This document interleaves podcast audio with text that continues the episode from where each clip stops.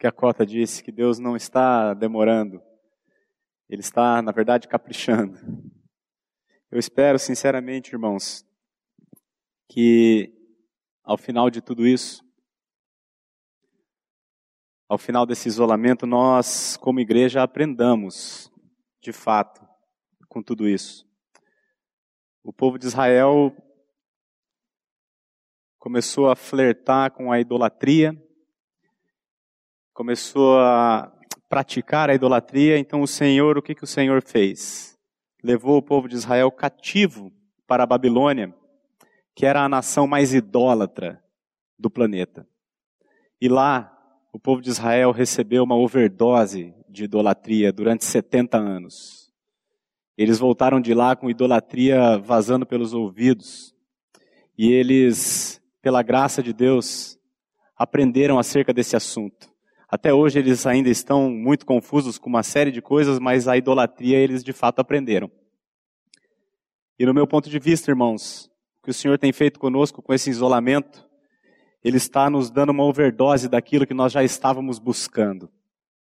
A nossa geração, a geração atual, é uma geração que, que já vinha há muito tempo se isolando, cada um no seu quadrado, cada um na sua tela, cada um no seu celular, cada um no seu mundo virtual.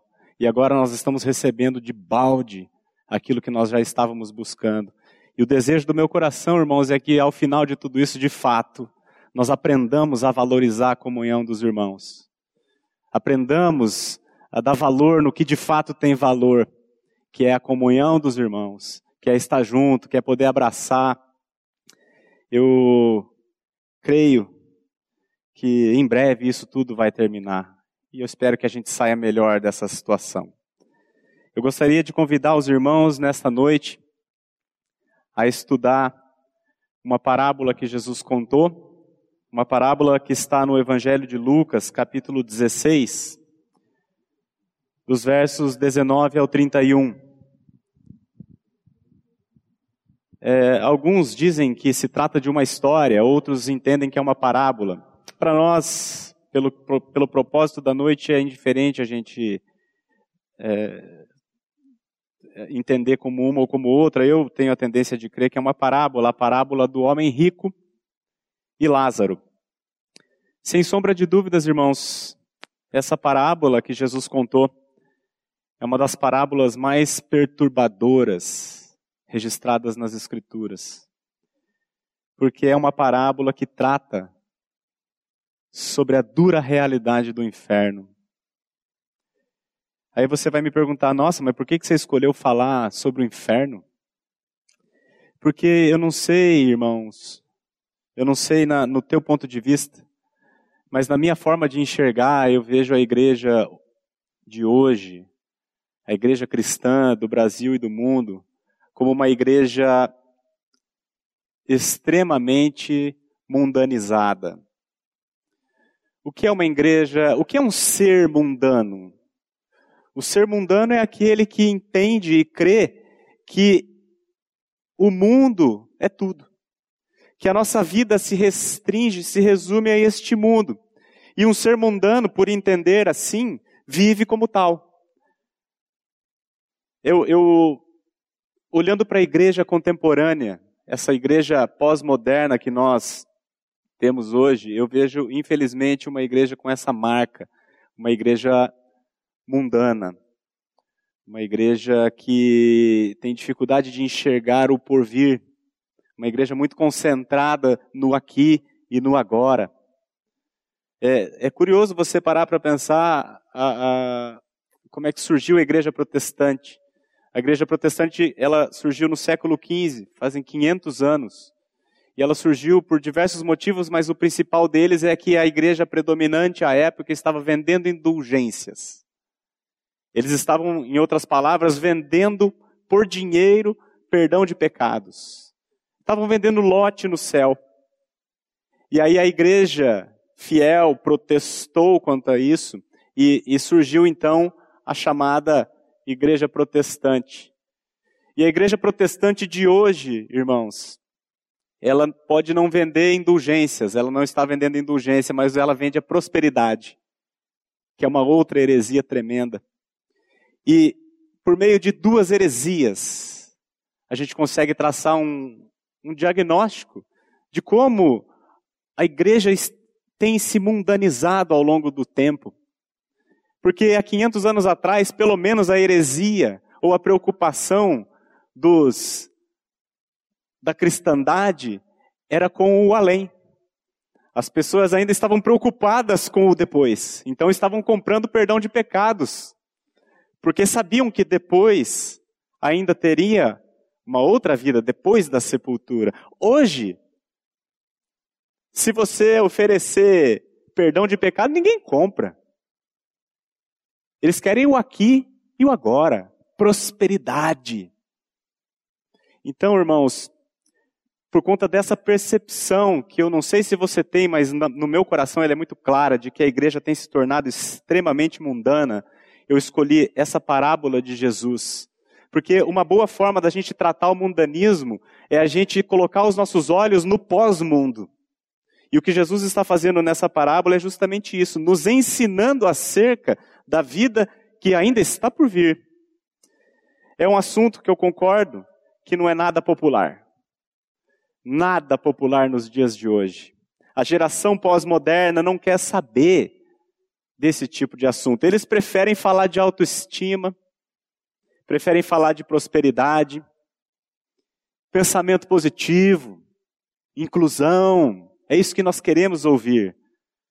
Mas Paulo, quando escreveu para Timóteo, aquele pastor de Éfeso, ele disse assim: Timóteo, prega a palavra. Insta, insista, quer seja oportuno, quer não. Corrige, repreende, exorta, com toda a longanimidade, com toda a paciência e com toda a doutrina. Por quê? Sabe por quê, Timóteo, que você precisa pregar a palavra? porque haverá tempo em que as pessoas não suportarão ouvir a sã doutrina. Pelo contrário, cercar-se-ão de mestres segundo as suas próprias cobiças. Como que sentindo coceira nos ouvidos. E as pessoas, Timóteo, vão chegar um tempo que elas se recusarão a dar ouvidos à verdade e vão se entregar às fábulas. E é esse o tempo que nós estamos vivendo, meus irmãos. Uma igreja mundana que quer saber de motivação, de coach, de bem-estar. É uma igreja que quer ouvir que Deus é amor. De fato, Deus é amor. Mas não se esqueça, Deus é justiça também. Dizem assim: falar sobre o inferno é muito duro é muito ofensivo, é muito agressivo. Não. Agressivo é ver as pessoas caminhando para aquele lugar sem alertá-las do perigo que elas estão correndo. Isso é agressivo. Na semana passada o André esteve aqui conosco e ele comentou, ele comentou, mencionou que ainda tem muitas pessoas que pensam que o Deus do Antigo Testamento e o Deus do Novo Testamento são outras pessoas. Não, o Deus do Antigo Testamento é um, mas depois, quando veio Jesus, ele inaugurou, Jesus inaugurou a era da graça. Não é assim, irmãos. Jesus Cristo, Deus é o mesmo, ontem, hoje e sempre o será. E Jesus Cristo, por incrível que pareça, ele foi justamente o homem que mais falou sobre o inferno em toda a Bíblia. Ele falou, a palavra inferno aparece no Antigo Testamento inteiro só dez vezes. Jesus, o Filho de Deus, falou do inferno mais do que ele falou sobre o céu. Ele falou mais sobre o inferno do que todas as outras pessoas juntas, somadas, falaram. Ele diz assim: Jesus, Jesus que inaugurou a graça, no entendimento de alguns. Ele diz assim: se a tua mão te faz tropeçar, corta. Pois é melhor entrares maneta na vida do que tendo as duas mãos ires para o inferno, para o fogo inextinguível, onde não lhes morre o verme, nem o fogo se apaga. E se o teu pé te faz tropeçar, corta-o. É melhor entrares na vida aleijado do que tendo os dois pés seres lançado no inferno, onde não lhes morre o verme, nem o fogo se apaga. E se um dos teus olhos te faz tropeçar, arranca-o. É melhor entrares no reino de Deus com um só dos teus olhos, do que tendo os dois seres lançados no inferno, onde não lhes morre o verme, nem o fogo se apaga. Marcos, capítulo 9, 43 a 48. A palavra inferno aparece só dez vezes em todo o Antigo Testamento. E nesta frase de Jesus ele falou três vezes. Certamente, irmãos, o inferno não é um assunto agradável, não é um assunto palatável, mas isso não muda o fato de que ele existe. E se Jesus falou tanto dele, é importante nós considerarmos isso. Então eu gostaria agora então de convidar o irmão, se você tem a sua Bíblia em casa, abra no Evangelho de Lucas, capítulo 16. Nós vamos ler o texto então dos versos 19 até o 31. Vamos fazer como a gente tem feito, uma leitura corrida do texto, e aí depois a gente volta e a gente medita no texto pausadamente para compreendermos nas minúcias o que, que o Senhor Jesus está nos ensinando. Antes de lermos o texto, eu gostaria, é claro, de pedir a, o auxílio do Senhor para esse momento. Pai, nós te louvamos pelo privilégio que nós temos de estar diante daquilo que há de mais precioso sobre a face da terra, que é a tua palavra. É o ensino de Jesus acerca das coisas vindouras e que ao coração natural do homem certamente não são agradáveis essas palavras. Todavia, Senhor, é a palavra da vida. É a palavra dita com misericórdia. É a palavra dita em amor. Então, o que nós te pedimos é que o Senhor Concentre-nos na tua palavra. Coloque os nossos olhos nela e somente nela. E o Senhor, por meio do teu Espírito, revele a verdade da tua palavra aos corações, para que haja salvação e para que haja glória ao nome de Jesus. E é no nome dele que nós oramos. Amém. Vamos então, irmãos, fazer uma leitura desse texto. Lucas capítulo 16, versos 19 a 31. Ora, havia certo homem rico que se vestia de púrpura e de linho finíssimo, e que todos os dias se regalava esplendidamente. Havia também certo mendigo, chamado Lázaro, coberto de chagas, que jazia à porta daquele, e desejava alimentar-se das migalhas que caíam da mesa do rico. E até os cães vinham lamber-lhe as úlceras. Aconteceu morrer o mendigo e ser levado pelos anjos para o seio de Abraão. Morreu também o rico e foi sepultado. No inferno, estando em tormentos, levantou os olhos e viu ao longe a Abraão e Lázaro no seu seio. Então, clamando, disse: Pai Abraão, tem misericórdia de mim, e manda Lázaro que molhe em água a ponta do dedo e me refresque a língua, porque estou atormentado nesta chama. Disse, porém, Abraão: Filho, Lembra-te de que recebeste os teus bens em tua vida, e Lázaro igualmente os males. Agora, porém, aqui ele está consolado, tu em tormentos.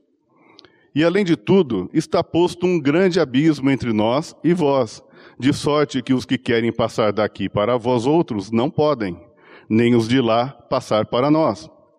Então replicou: Pai, eu te imploro que o mandes à minha casa paterna, porque tenho cinco irmãos, para que lhes dê testemunho, a fim de não virem também para este lugar de tormento. Respondeu Abraão: Eles têm Moisés e os profetas, ouçam-nos. Mas ele insistiu: Não, pai Abraão, se alguém dentre os mortos for ter com eles, arrepender-se-ão. Abraão, porém, lhe respondeu: Se não ouvem a Moisés e aos profetas, tampouco se deixarão persuadir, ainda que ressuscite alguém dentre os mortos. Então, essa é a parábola que Jesus contou, a parábola onde ele trata com maiores detalhes em toda a Bíblia acerca do que é esse lugar chamado inferno. É importante, irmãos, toda vez que a gente for estudar a palavra de Deus, nós entendermos o contexto em que o texto está inserido e nós compreendermos também para quem Jesus dirigiu, ou qualquer apóstolo dirigiu essa palavra. É, aqui nós temos então Jesus conversando, nós, nós acabamos de ler a segunda metade do capítulo 16, mas toda a cena, ela começa, ela tem início no capítulo 15. É, você vai ver, não precisa abrir aqui, mas é, lá no capítulo 15, logo no início, está escrito que aproximaram-se de Jesus todos os publicanos e pecadores para o ouvir, e murmuravam os fariseus e os escribas, dizendo: Este recebe pecadores e come com eles. Então, lhes propôs Jesus três parábolas. Então começa assim: Jesus está, os pecadores se aproximam para ouvi-los, os fariseus que achavam que não eram pecadores, murmuraram de Jesus porque Jesus estava com pecadores. Então Jesus, ele, por amor aos fariseus, por, porque ele é gracioso, porque o nosso Senhor é doce, com aqueles que murmuraram, ele, ao invés de enxotá-los, não, ele contou três parábolas acerca da, do arrependimento, da salvação pela graça. Ou seja, ele, ele pregou o evangelho.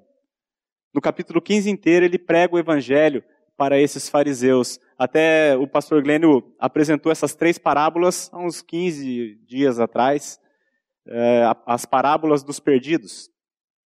Então, depois que ele prega o evangelho, ele conta essas três parábolas aos fariseus, em todo o capítulo 15, o capítulo 16 começa dizendo que Jesus se volta novamente aos discípulos. Então ele estava com os pecadores, ele prega a palavra para os fariseus e se volta novamente aos seus discípulos, e ele prega, conta uma parábola aos discípulos, uma parábola sobre o risco de amar o dinheiro o risco de amar o mundo mais do que, do que as coisas vindouras. E nisso, os fariseus, que tinham acabado de ouvir o evangelho, estavam ali do lado, ouvindo também. Ouvindo o que Jesus estava, essa parábola que ele dirigiu agora aos discípulos. E aí nós podemos ler, irmãos, se você puder colocar então no versículo 14, é, Lucas 16, 14. Então, depois que os fariseus estavam ali de butuca ouvindo o ensino de Jesus, sobre o risco de amar ao dinheiro, olha o que, que ele disse em Lucas 16, 14.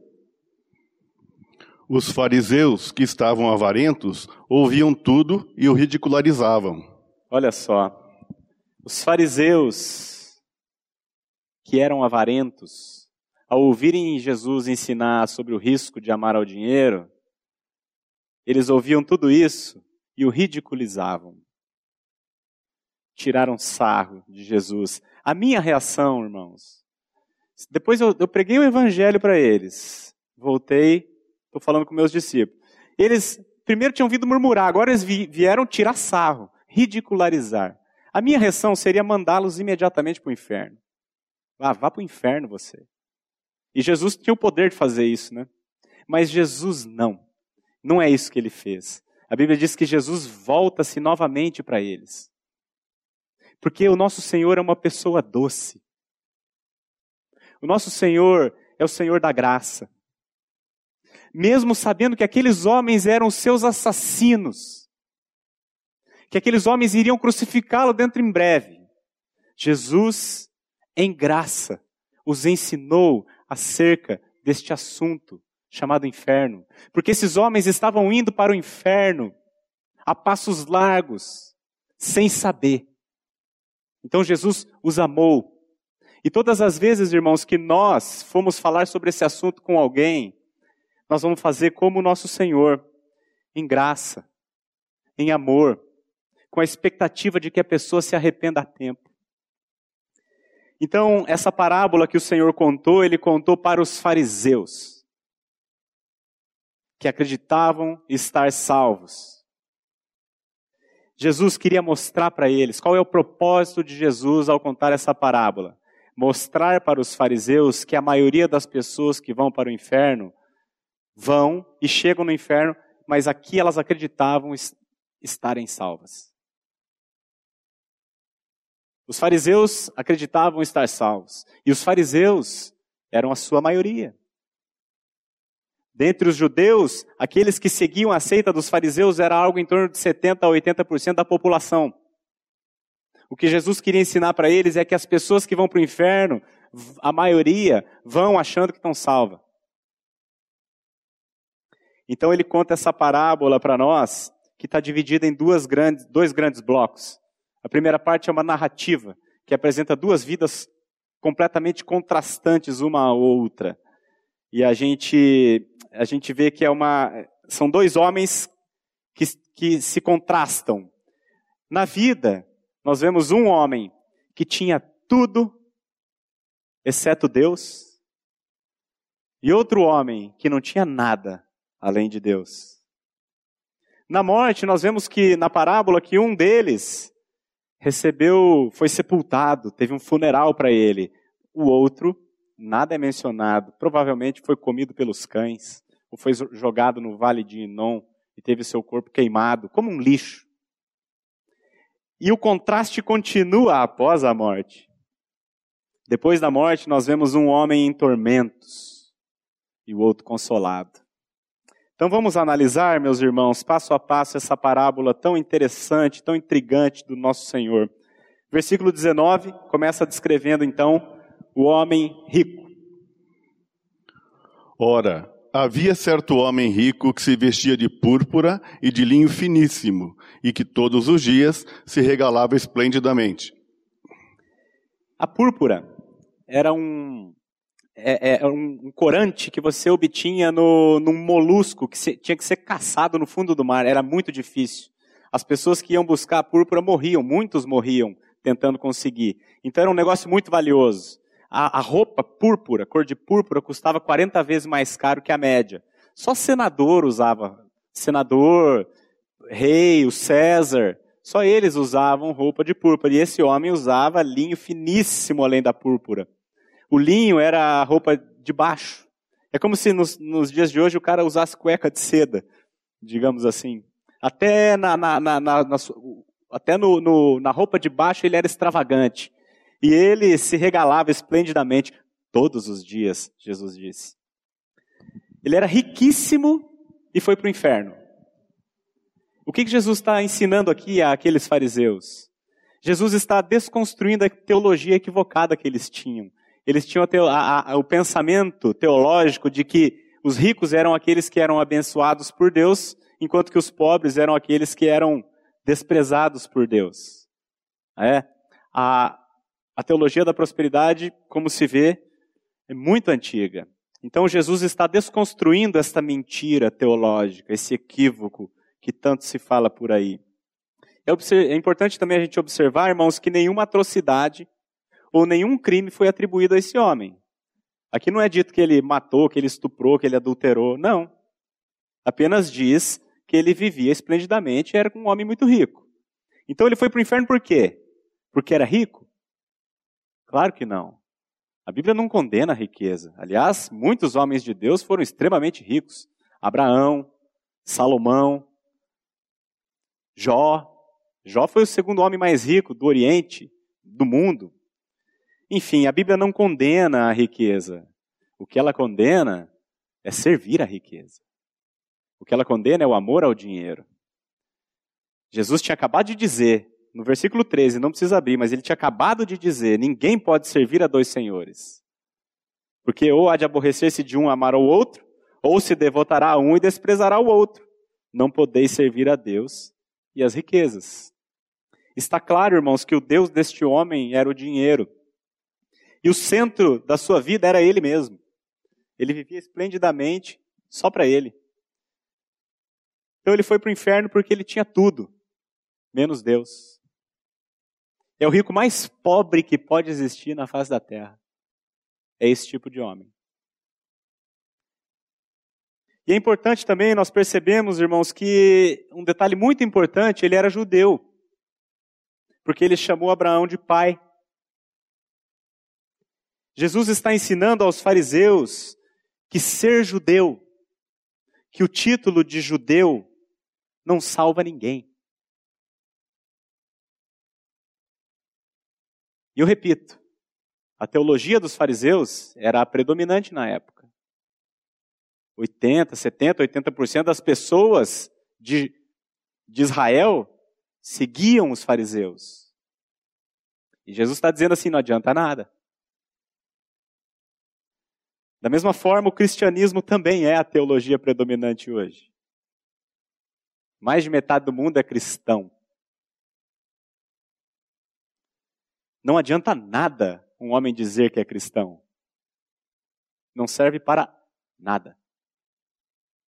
Não adianta ser presbiteriano, batista ou católico. Título nunca salvou e nunca vai salvar ninguém. Também não adianta ser filho de crente. Porque a salvação, o arrependimento, a fé, elas são individuais. Uma vez eu fui num velório de uma pessoa que trabalhava comigo, um amigo meu, o pai dele faleceu. Lá no velório eu falei, cara, o teu pai creu no Senhor. Aí ele virou para mim e disse assim, não, ele não, mas a minha mãe é uma mulher de fé. Falei, Infelizmente, eu não falei, óbvio que não. Mas a fé é individual, o arrependimento é individual, a salvação é individual. Não é por, por não é hereditária. E não é por ninguém ser membro de nenhuma comunidade e levar uma placa de igreja. Verso 20, vamos ver agora o que, que ele diz sobre 20 e 21, pode ler, irmão. Havia também certo mendigo chamado Lázaro, coberto de chagas, que jazia à porta daquele, e desejava alimentar-se das migalhas que caíam da mesa do rico, e até os cães vinham lamber-lhe as úlceras. E aqui então Jesus continua desconstruindo a teologia equivocada dos fariseus. Um ser desprezível, que viveu uma vida medíocre e foi para o céu. Isso aí era inconcebível na, mente do povo naquela época. Então Jesus está dizendo aqui que tem crente que é rico e tem crente que é pobre. Tem crente que é bonito e tem crente que é feio. É, estão apontando para o Maurício ali, falei do crente feio, apontaram para o pastor Maurício, coitado ali. Crente também perde o emprego, irmãos. Crente também fica doente. Nós tivemos aqui recentemente um irmão que, que faleceu de Covid. Irmão Claudécio, eu não, não, não pude conhecê-lo pessoalmente, mas o pastor Maurício, que conviveu com ele, me disse é, desse irmão e é um irmão, é crente, pegou o coronavírus e faleceu. Só que, irmãos, quando esse irmão partiu daqui, ele deixou a maior riqueza que um pai pode deixar para sua família: a certeza de que ele está no seio de Abraão. Quer conforto maior, meus irmãos? Acabei de encontrar o irmão Júlio aqui, estava com saudade dele, fazia tempo que a gente não se via. E eu comentei com ele, Júlio, tava, esses dias me deu uma saudade da tua mãe, Dona Cecília. Mas o que nos conforta, irmãos, é que nós temos a certeza de que a Dona Cecília está no seio de Abraão. Está na glória, confortável. A riqueza do crente, irmãos, é a certeza da salvação. E essa certeza ele deixa de herança para todos os que ficam quando ele parte. Veja, irmãos, que nenhuma virtude foi atribuída a ele. Da mesma forma que nenhum crime foi atribuído ao homem rico, também nenhuma virtude foi atribuída a Lázaro. Ó, oh, ele é um fez boas obras, um cara que fez isso, fez aquilo. Não, nada é falado dele. E é curioso que Lázaro, o nome Lázaro, é a única vez que Jesus dá o nome a um personagem de parábola. Até por isso, alguns acham que não seja uma parábola, mas uma história real. Mas a única vez que Jesus dá nome a um personagem na parábola é aqui. E é muito interessante porque o nome Lázaro, ele, ele é proveniente, ele é uma adaptação do hebraico Eleazar, que significa o Senhor é meu auxílio. Jesus estava ensinando, irmãos, que a salvação é pela graça. Vem do Senhor. E por que, que o rico ficou anônimo? Porque aquilo que é elevado entre os homens é abominação diante de Deus. Nada do que eu faço ou que você faça tem valor algum diante de Deus para a nossa salvação. Porque pela graça sois salvos, mediante a fé. Isso não vem de vós, é um dom de Deus. Não vem das obras para que ninguém se glorie. Lázaro, aquele a quem Deus ajuda. Irmãos, não é o foco de Jesus pregar o evangelho nessa parábola, mas eu vou pregar o evangelho para vocês. Todos nós, quando nascemos neste mundo, sem exceção, todos nós somos iguais a este homem rico que foi para o inferno.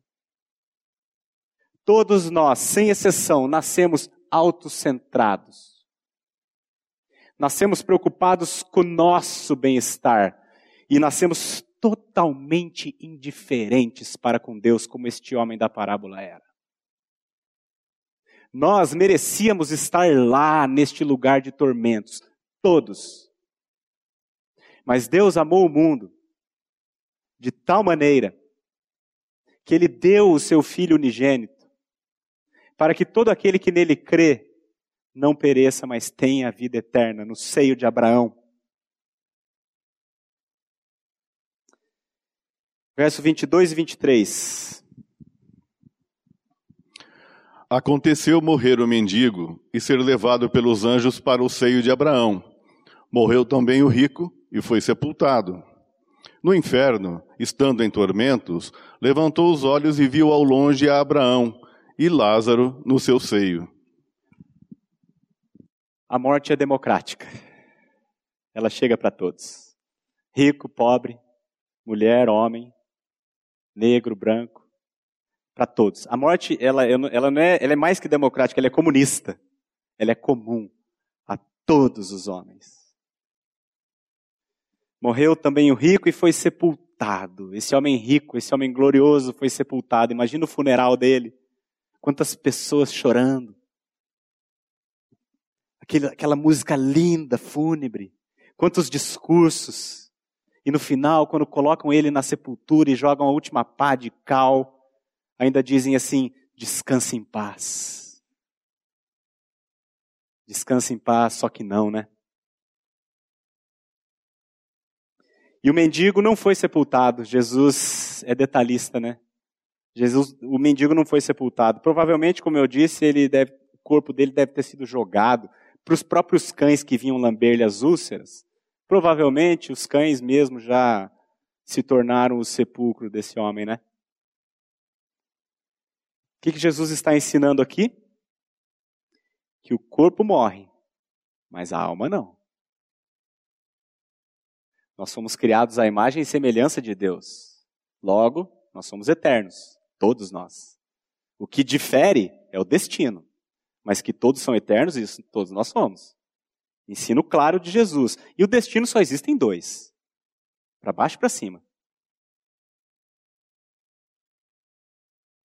E a Bíblia diz aqui que no inferno esse homem, estando em tormentos, levantou os olhos e viu. Ou seja, o homem tem total consciência no inferno. Não é um lugar de penumbra, é um lugar de consciência. E outro detalhe, a viagem até lá é instantânea. Morreu, tá lá. Apesar de ser longe, chega na hora. É como se fosse uma trasladação. Morreu, acabou, tá lá. Por isso, irmãos, nós não oramos pelos mortos. Não faz sentido nenhum. Nós oramos sim pelos que ficam. Agora, os que foram, foram. E agora então a gente entra na segunda metade da parábola, que é o diálogo entre o homem rico lá no inferno e Abraão. Vamos dar uma olhada? Podemos ler aqui os versos, só o verso 24, irmão. Então clamando disse: Pai Abraão, tem misericórdia de mim, e manda a Lázaro que molhe em água a ponta do dedo e me refresque a língua, porque estou atormentado nesta chama. Esse é o único testemunho pessoal do inferno registrado na Bíblia. É um testemunho de alguém que foi para lá e está dizendo como é que é. Estou atormentado nesta chama. A Bíblia diz que clamando disse: Pai Abraão, tem misericórdia de mim. Ele clamou por misericórdia, mas não recebeu. Porque o tempo de misericórdia é agora. Isaías 55, 6 e 7, não precisa abrir, diz assim: Buscai ao Senhor enquanto se pode achar, invocai-o enquanto está perto. Deixe o perverso o seu caminho, o iníquo os seus pensamentos. Converta-se ao Senhor, que se compadecerá dele. E volte-se para o nosso Deus, porque é rico em perdoar. Jesus diz assim, irmão: o que vem a mim, de modo nenhum eu lançarei fora. De modo nenhum eu lançarei fora aquele que vem a mim. Buscai o Senhor enquanto é tempo. Esse homem estava com sede, pediu para molhar a ponta do dedo em água. Jesus diz assim: aquele que crê em mim jamais terá sede. Jamais. E é interessante a postura desse homem, né? Lá no inferno ele, ele vê Abraão e Lázaro e, e, e ele nem se dirige a Lázaro. Ele fala assim: Abraão, manda Lázaro que molhe a ponta do dedo na água e traz para mim aqui. Ele ele está no inferno e ele ainda acha que ele é superior ao Lázaro. Ele nem cumprimenta Lázaro e dá uma ordem para ele, manda ele vir aqui me servir. O que, que Jesus está ensinando aqui, irmãos? Que o inferno castiga, mas não cura ninguém. Esse homem continua lá no inferno, tão egocêntrico como ele sempre foi. O inferno não muda ninguém, apenas castiga com justiça. O purgatório não existe. A doutrina do purgatório não encontra apoio na Bíblia. E aqui Jesus parece estar sendo bem claro com relação a isso. Em Daniel 12:10 diz assim: Muitos serão purificados, embranquecidos e provados, mas os perversos procederão perversamente, e nenhum deles entenderá. Apocalipse 22, 11 diz assim: Continue o injusto fazendo injustiça, continue o imundo ainda sendo imundo. Este homem aqui no inferno continua sendo imundo. Pai, manda o Lázaro vir me servir aqui. A postura dele deveria ser: Lázaro, me perdoa por eu nunca ter olhado para você. Mas não, vem aqui. E é estranho assim que ele pede que ele molhe a ponta do dedo em água. Hoje eu fui correr, estava calor, eu corri na hora do almoço, meio-dia. Nossa, eu cheguei com a sede, aí tomei dois isotônicos, fiz uma limonada, tomei mais um litro e meio de água, tomei aquele de suco, tomei quase 3 litros de líquido. E aí eu dei uma saciada. Agora você pensa assim, esse cara está no inferno, ardendo, e ele pede uma gota de água? Por que ele não pediu um balde de água? Ele não pediu uma mangueira? Porque Jesus está querendo ensinar para aqueles ouvintes que o inferno é um lugar que você não vai ter o mínimo alívio nem uma gota de água. O inferno é um terrível lugar de tormento eterno, é isso que Jesus está ensinando. E por que, que ele está ensinando? Porque ele, por causa da graça dele. Porque ele queria que aqueles homens percebessem para onde eles estavam indo.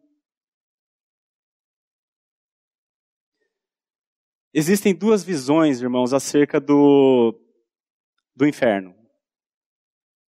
Tem muitos que dizem que o inferno é a total ausência de Deus. É o único lugar do mundo onde Deus não está.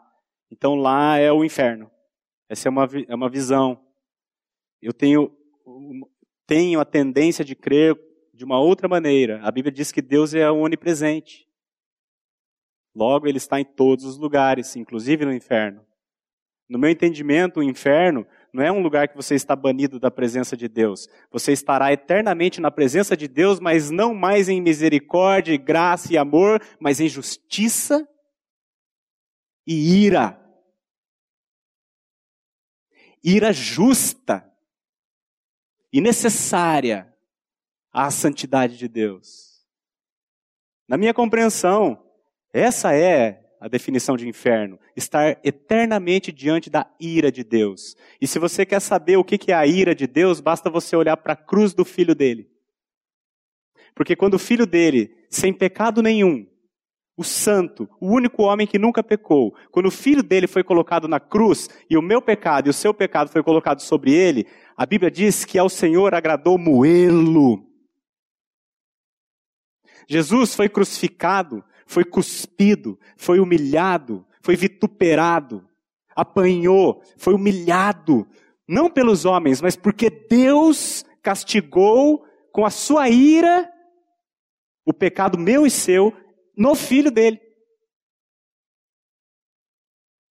Paulo diz que todos nós éramos, por natureza, filhos da ira, como também os demais.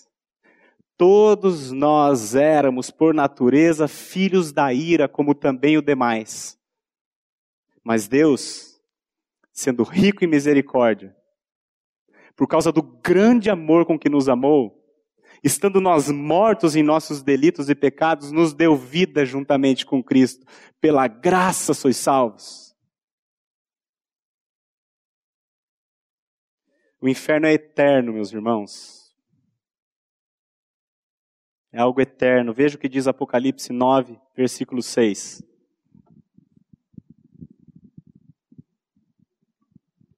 Apocalipse 9, versículo 6.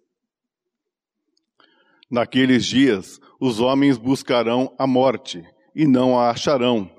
Também terão ardente desejo de morrer, mas a morte fugirá deles. Sabe quem disse isso aqui? Jesus. Naqueles dias os homens buscarão a morte e não a acharão. Também terão ardente desejo de morrer, mas a morte fugirá deles. Você consegue imaginar essa cena, irmão?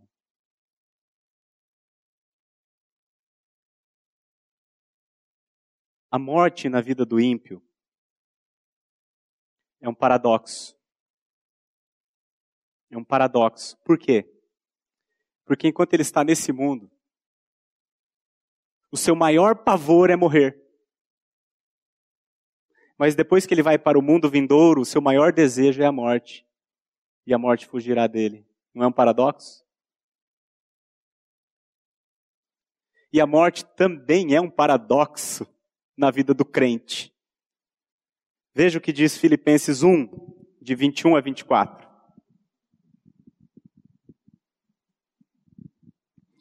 Porquanto, para mim, o viver é Cristo, e o morrer é lucro. Entretanto, se o viver na carne traz fruto para o meu trabalho, já não sei o que hei de escolher. Ora, de um e outro lado estou constrangido, tendo o desejo de partir e estar com Cristo, o que é incomparavelmente melhor. Mas por vossa causa é mais necessário permanecer na carne. Percebe aqui o paradoxo? Para mim o viver é Cristo e o morrer é lucro. Entretanto, se eu ficar na carne traz fruto para o meu trabalho, ou seja, se eu ficar aqui mais um pouco nesse tabernáculo aqui, se eu ficar aqui mais um pouco, outras pessoas puderem conhecer a glória do meu Senhor, então eu fico. Agora eu já não sei o que eu quero, se eu vou ou se eu fico. Estou constrangido. De um lado e de outro, estou constrangido. Tenho desejo de partir e estar com Cristo, que é incomparavelmente melhor. Mas por vossa causa é mais, mais necessário eu permanecer na carne. Não é um paradoxo? A morte é um paradoxo na vida do ímpio e é um paradoxo na vida do crente. Até o, o pastor Maurício mencionou aqui no começo, ele, ele, pela graça de Deus, vai começar um estudo, uma série de estudos acerca deste assunto, morte. Eu já tive o privilégio de, de ter contato com o primeiro, e eu creio que vai ser uma bênção para a nossa comunidade. Porque quando a gente estuda essas coisas, a gente eleva os nossos olhos para o além deste mundo aqui. Eu acho que é isso que a igreja contemporânea precisa.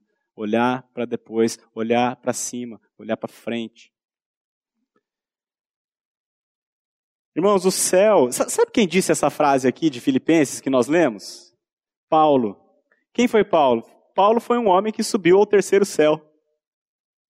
Infelizmente, ele não consegue fazer um relato de como é lá, porque as coisas que ele viu não existem palavras que possam descrevê-las. São coisas inefáveis que são ilícitas à boca humana pronunciar. Por isso, ele queria demais ir embora. Estar com Cristo, que é incomparavelmente melhor.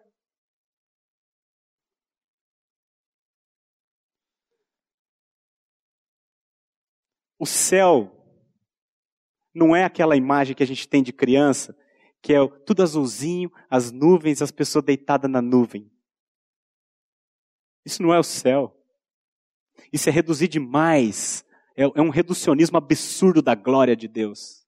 O céu não é isso, irmãos. O céu é inefável. A, a nossa mente não pode compreender o que, que é aquela glória. A dona Cecília já está lá. O irmão Claudécio já está lá. Eles não podem voltar aqui para contar para a gente. Mas um dia nós estaremos lá. Pelos méritos do nosso Senhor. É, tem um, um, um pastor americano chamado Dea Carson, que ele diz assim: se o céu fosse simplesmente essas nuvenzinhas azul, todo mundo sentado, no primeiro milhão de anos que a gente ficasse lá, a gente ia ficar entediado. O céu não é isso, irmãos ele, esse mesmo pastor, ele diz assim, que lá, ele crê, que lá não haverá uma única idioma, uma única língua, porque a Bíblia diz que lá haverá povos de todas as línguas e nações. Então lá vai ter milhões, é, milhares de dialetos. Daí você vai dizer assim, nossa, mas vai demorar, meu, 100 mil anos para eu aprender todos os idiomas. E daí? Você tem tempo lá. Não vai ser um lugar chato, monótono. Vai ser um lugar glorioso. Se esse mundo aqui, caído como é, já é lindo, a criação do Senhor é estupenda, você imagina lá. A glória é perfeita. Meu Deus. Vamos continuar, senão a gente não consegue terminar. Versículo 25.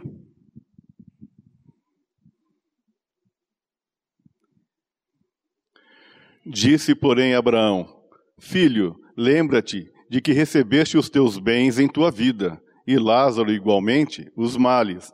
Agora, porém, aqui ele está consolado, tu em tormentos. Lembra-te que recebeste os teus bens em tua vida e Lázaro igualmente os males. Agora, porém, aqui ele está consolado, tu em tormentos. Tem uma frase de Jonathan Edwards que eu gosto muito. Ele diz assim: a terra é o único inferno que os cristãos irão suportar e o único paraíso que os ímpios irão desfrutar. Vou repetir. A terra é o único inferno que os cristãos irão suportar e o único paraíso que os ímpios irão desfrutar. A riqueza do ímpio, sabe qual é? Lembra que te recebeste os teus bens em vida o ímpio não conhece a Deus, logo, para ele, o que é bem? As coisas daqui.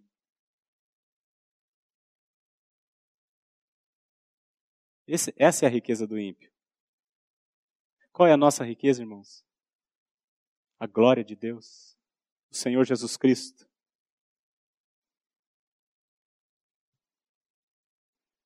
Verso 26. E além de tudo, está posto um grande abismo entre nós e vós, de sorte que os que querem passar daqui para vós outros não podem, nem os de lá passar para nós. Então, novamente aqui, não existe purgatório. Não existe. Os que querem passar daqui para lá. Não... É estranha essa expressão, né? Como é que alguém vai querer estar no céu passar daqui para lá? Sabe por quê, irmãos? Eu, eu suponho. Pode ser que Lázaro quisesse refrescar a língua daquele homem rico. Porque todo aquele que nasceu de novo é misericordioso. Diferente daquele ímpio que estava lá no inferno achando que ele era superior ao Lázaro. Não pode passar daqui para lá, ou seja, você não perde a salvação e não vem de lá para cá. Purgatório não existe. O ensino parece bem claro para mim. Hebreus 9, 27 diz que aos homens está ordenado morrerem uma só vez e vindo depois disso o quê? O juízo. O tempo de arrependimento e misericórdia é agora. É agora. Buscai o Senhor enquanto se pode achar. Ele é rico em perdoar. Aquele que vem a mim, de modo nenhum eu lançarei fora. Hoje, se ouvirdes a sua voz, não endureçais o vosso coração.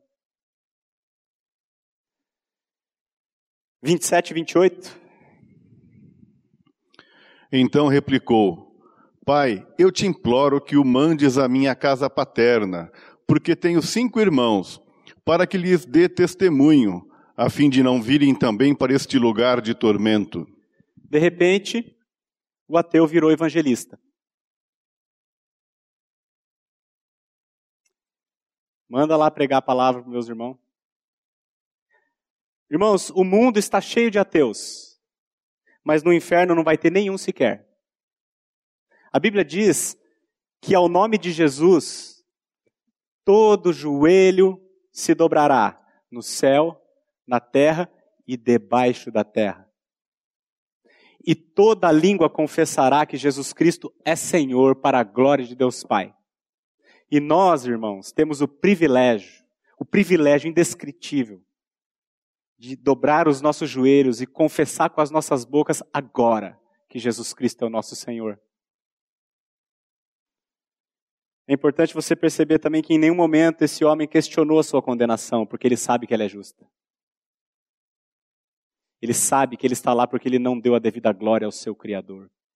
Ele sabe que ele viveu para si mesmo e ele era o centro do seu universo. Ele tem total consciência de quem ele é. Ou seja, o, o inferno é um lugar de remorso. É um lugar da pessoa passar eternamente meditando nas oportunidades perdidas. Quantas vezes ouviu o evangelho e recusou? E aí Abraão respondeu para ele assim, no verso 29. Respondeu Abraão: Eles têm Moisés e os profetas. Ouçam-nos. Em outras palavras, está dizendo o seguinte: eles têm a Bíblia. Como você também tinha.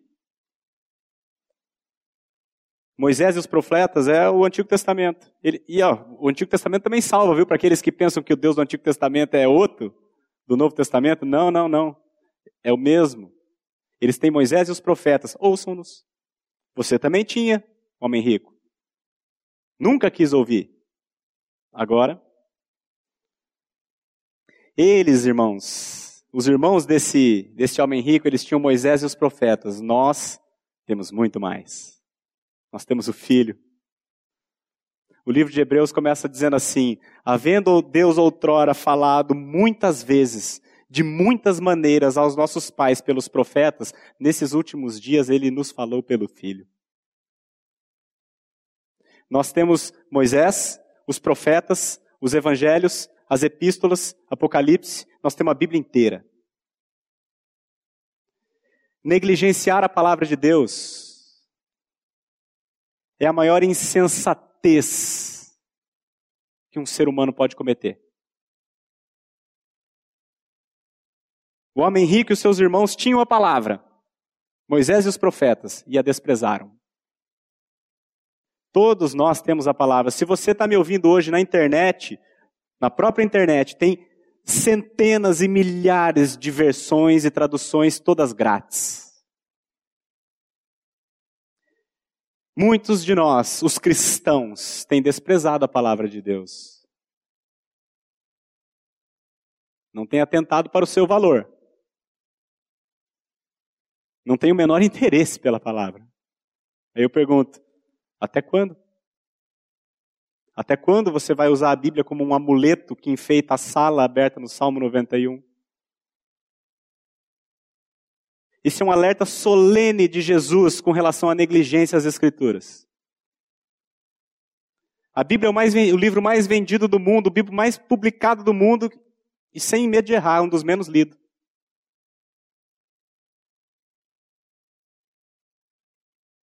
Eles têm Moisés e os profetas, ouçam-nos. O que Jesus está dizendo aqui é o que Paulo diz: a fé vem pelo ouvir e o ouvir vem da palavra.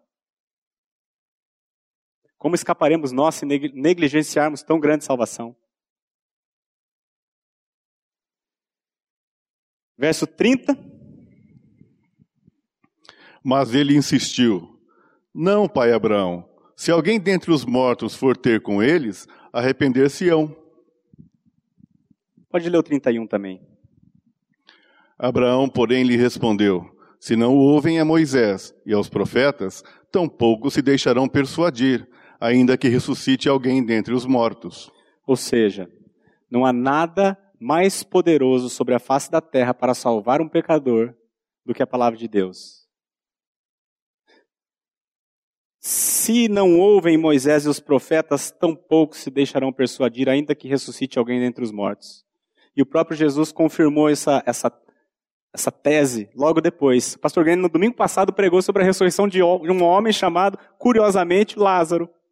Não é o mesmo aqui da parábola, é o Lázaro, irmão da Maria e da Marta. Quando Jesus ressuscitou Lázaro, os fariseus creram? Não. O que, que eles fizeram? Vamos matar Jesus.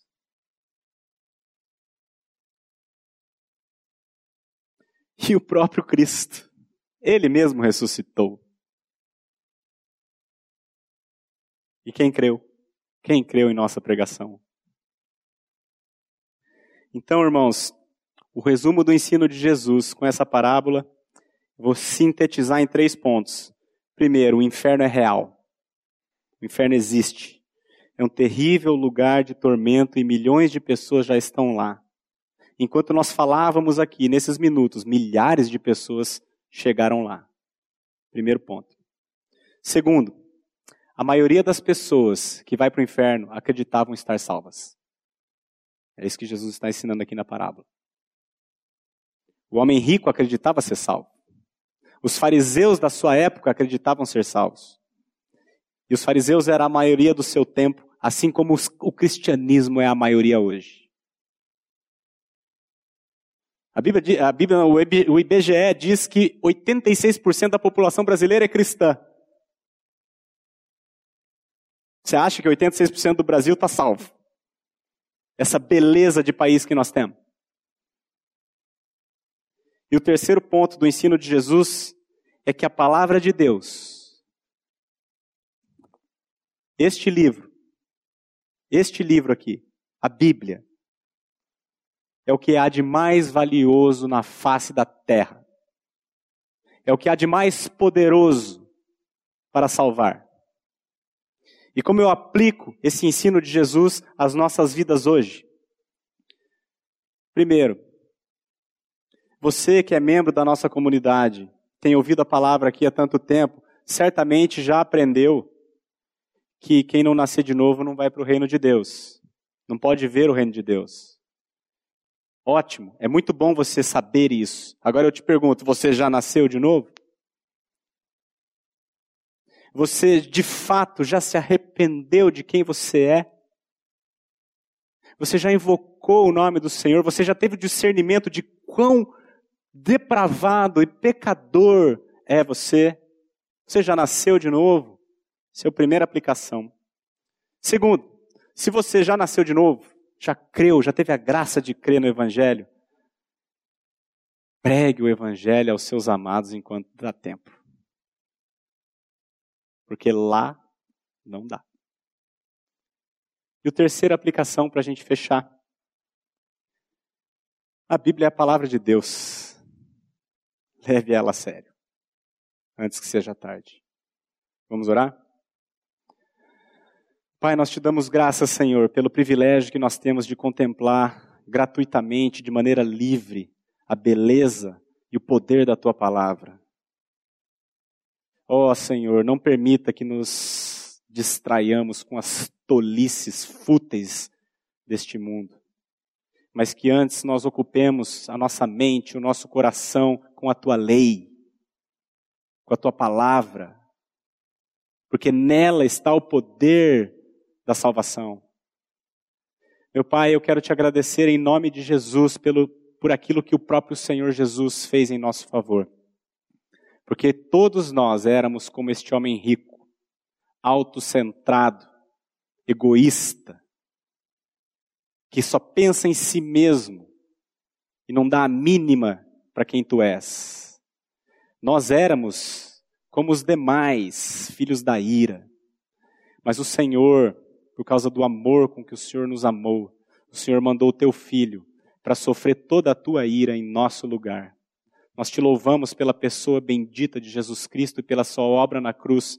E nós te pedimos que, acaso tenha alguém aqui que nos ouve nesse momento, que ainda não creu, que ainda não se arrependeu, que ainda não nasceu de novo, tenha misericórdia dessa pessoa, Senhor. E conduza essa pessoa às Escrituras para te, te conhecer. As Escrituras mostram quem nós somos e quem tu és. E é por meio dela, e somente dela e o teu Espírito, que nós temos a salvação.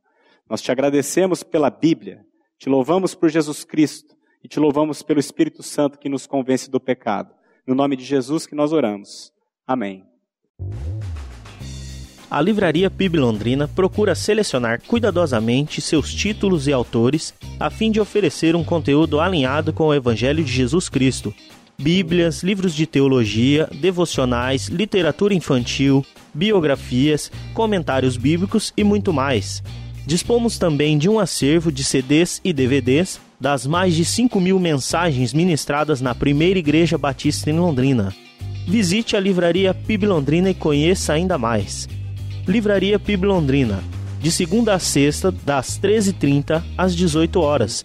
Endereço na Avenida Paraná, 76A, próximo ao Calçadão, bem no centro de Londrina. Ligue para 3372 8921 ou acesse o site www.livrariapiblondrina.com.br